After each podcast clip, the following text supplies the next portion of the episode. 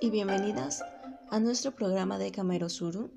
Aquí el día de hoy les vamos a mencionar sobre las propiedades de las gemas, sobre cómo se limpian, un poco de su historia y también cómo las podrían utilizar medicinalmente. Quédense con nosotros a continuación para mencionarles todas estas sugerencias.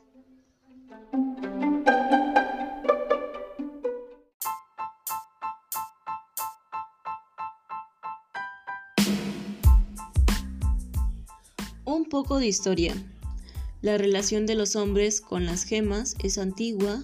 Los diálogos de Platón cuentan que los pobladores de la Atlántida sabían utilizar con gran maestría las propiedades energéticas y curativas de las gemas, y que el motivo de la destrucción de su civilización fue el mal uso que hicieron de ellas. La utilización de las gemas ha estado siempre relacionado con el uso mágico y religioso en todas las civilizaciones podemos encontrar referencias de sus usos terapéuticos, así el lápiz lazulí junto con la cornalina eran las piedras más venenadas por los mesopotámicos. Los egipcios también lo usaban como talismán para proporcionar la virilidad y la procreación. En la India, el Ayurveda señalaba que el poder curativo de las gemas se manifiesta cuando son ingeridas sus cenizas una vez que han sido incineradas. En China, el jade era como cinderizada la encarnación del yang. Frente a su opuesto, el yin, las culturas amerindias como la inca, azteca, maya y los antiguos indios norteamericanos utilizaban el cuarzo y aliono, azabache y obsidiana con fines mágicos y adivinatorios.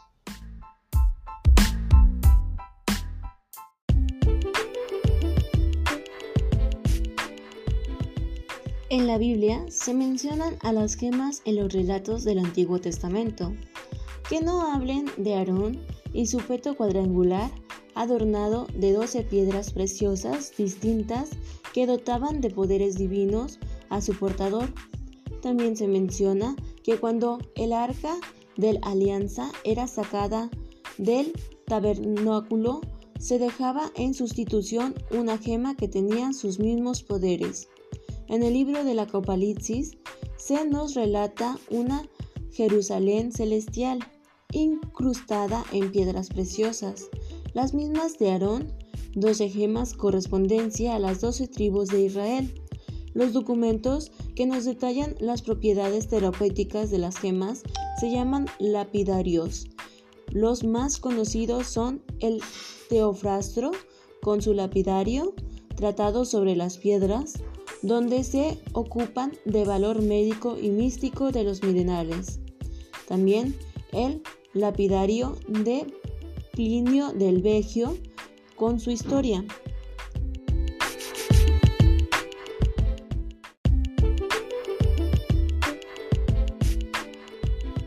La formación.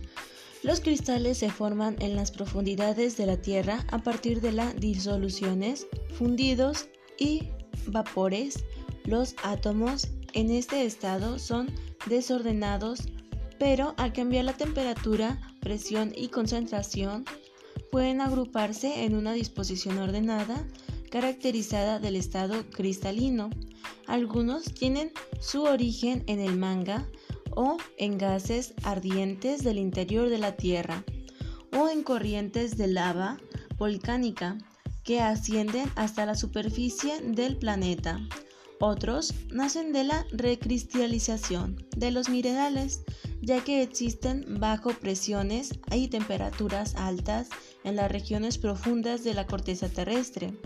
No se sabe con certeza cuánto tardan los cristales en formarse, ya que esto podría ser en miles de años, según algunos investigadores, mientras que otros opinan que si los elementos coinciden, los cristales podrían formarse en un instante.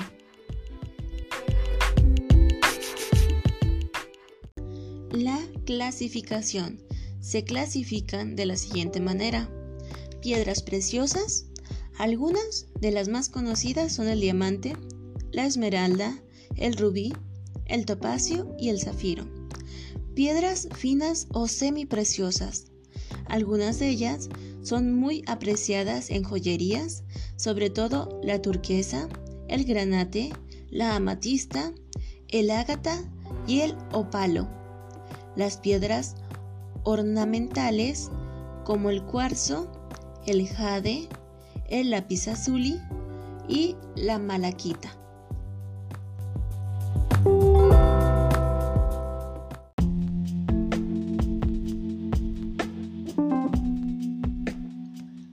La composición química. Los minerales pueden ser clasificados de acuerdo con su composición química y también sobre la base de criterios eléctricos y magnéticos. El análisis de la composición química no es el método común de reconocimiento de un mineral, pues la mayoría pueden ser identificados mediante observación espectroscópica e incluso visual. No obstante, el análisis químico es la única forma de identificar con exactitud su naturaleza. Un mineral está enteramente compuesto por los mismos elementos. Si se corta una muestra, se ve igual que todas partes. Hay cerca de 5.000 minerales diversos en el mundo. Estos compuestos por elementos químicos y hay 103 elementos químicos conocidos. Los minerales se clasifican en la siguiente categoría.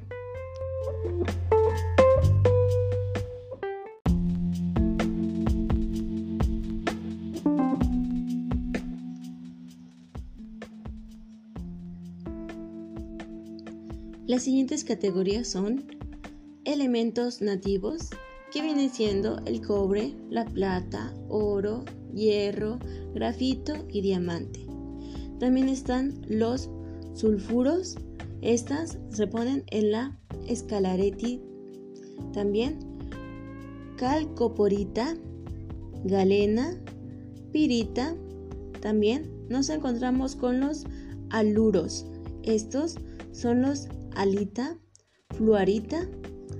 También están los óxidos y tróxidos, que son los que vienen siendo coribón y también hematite. Se encuentran los sulfatos, los cromatos, molidatos, tuncanstotos, celestina, barentina y yeso. También están los fosfatos, que son arseniatos, vanados, apatita y turquesa. También nos encontramos con el último que viene siendo silicatos, que este es granate, topacio, jadeita, talco, mica y ciolitas.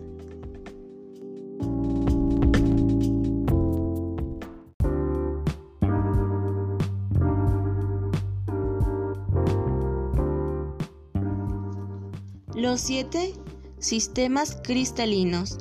Todos los cristales conocidos pueden clasificarse en siete grupos o sistemas básicos, cada uno de los cuales corresponde a un tipo de poliedro. La forma de cada sistema está determinada por la disposición de los átomos.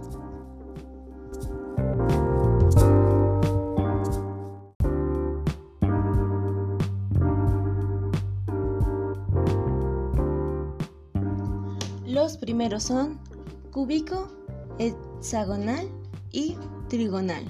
El cúbico es la forma más común, es el cubo, es decir, el poliedro que tienen las seis caras cuadradas, como por ejemplo los diamantes, granate, magnatita, salgema. La hexagonal es el prisma de base hexagonal es la forma más corriente, como por ejemplo la esmeralda y la agamarina. También está trigonal, que es la forma más corriente, es un poliedro con seis caras romboides. Ejemplos, como por decir lo que viene siendo el rubí, el zafiro, hematistes, jaspe, turmalina y cuarzo.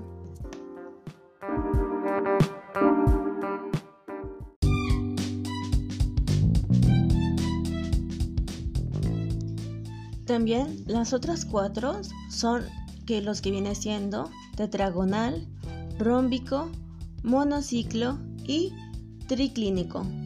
El que viene siendo tetragonal es un prisma con base cuadrada, es la forma básica. Los ejemplos que vienen siendo de esta son circón y casiderita. El rómbico es un prisma vertical con base romboide y de caras laterales en forma rectangular, es la forma más común, lo cual es con esto nos podremos identificar con el topacio y olivino. También está el monociclo, que es la forma más corriente, es un prisma oblicuo de base rómbica, como sus ejemplos viene siendo la malaquita, amazonita y jaldeita. También el último viene siendo el triciclínico, que este es un prisma oblicuo con base rectangular, es la forma básica. Como por ejemplo tenemos teniendo la turquesa, rondondita y la barudita.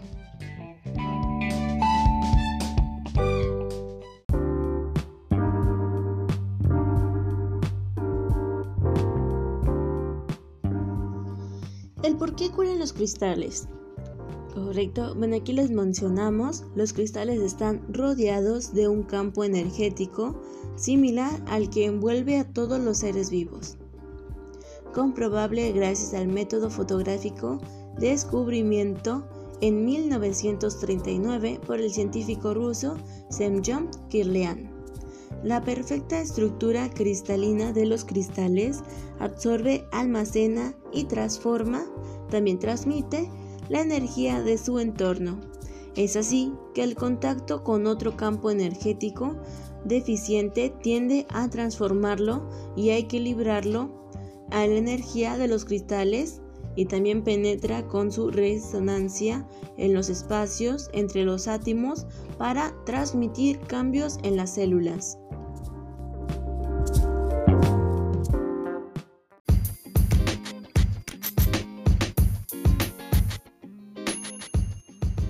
Por parte del poder curativo, los cristales proceden de su calor, por lo que es importante tenerlo en cuenta cuando nos sentimos atraídos por una piedra en particular, puesto que puede ser que sea de su color lo que nos está llamando la atención.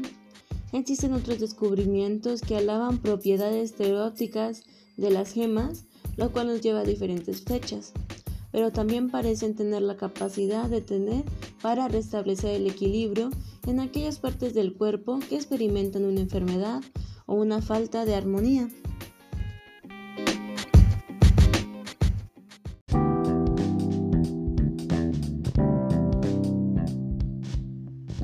El uso terapéutico de la geomoterapia. Como se sabe, la meditación es un ejercicio que consiste en calmar la mente.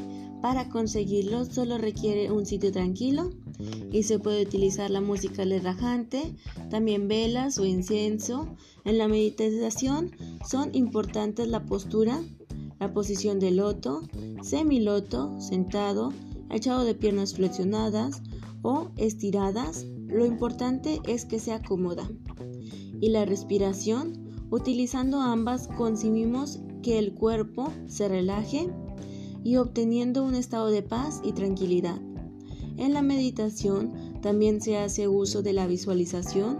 Si queremos algo específico, basta visualizarlo, así esto nos ayudaría a conseguirlo. Los ejercicios de la meditación con gemas se hacen con dos fines. Beneficiario en la energía vibratoria en forma directa y estimular y equilibrar los chakras aunque para algunos crezcan de sentido durante la meditación, se siente la energía de las piedras y esta energía es diferente según de las piedras que se transmite. Además, que las piedras actúan si se necesita realmente. Algunos ejemplos son la meditación con amatista para ahuyentar los miedos. Ya que esto se haría acostado en el suelo, colocamos una amatista en el tercer ojo y otra en el plexo solar. A continuación realizaremos ejercicios rítmicos de respiración hasta que consigamos estar totalmente relajados. Haciendo lograr esto, repetiremos mentalmente, ya que estamos en inspirar al aire y expirar. También una fase previamente escogida es la relación con el conflicto que nos está proclamando el temor o ansiedad. Este ejercicio, como mínimo dos veces a la semana, hasta solucionar el problema. Así también lo podríamos visualizar con otros, como sobrevivir al estrés o superar algunos traumas.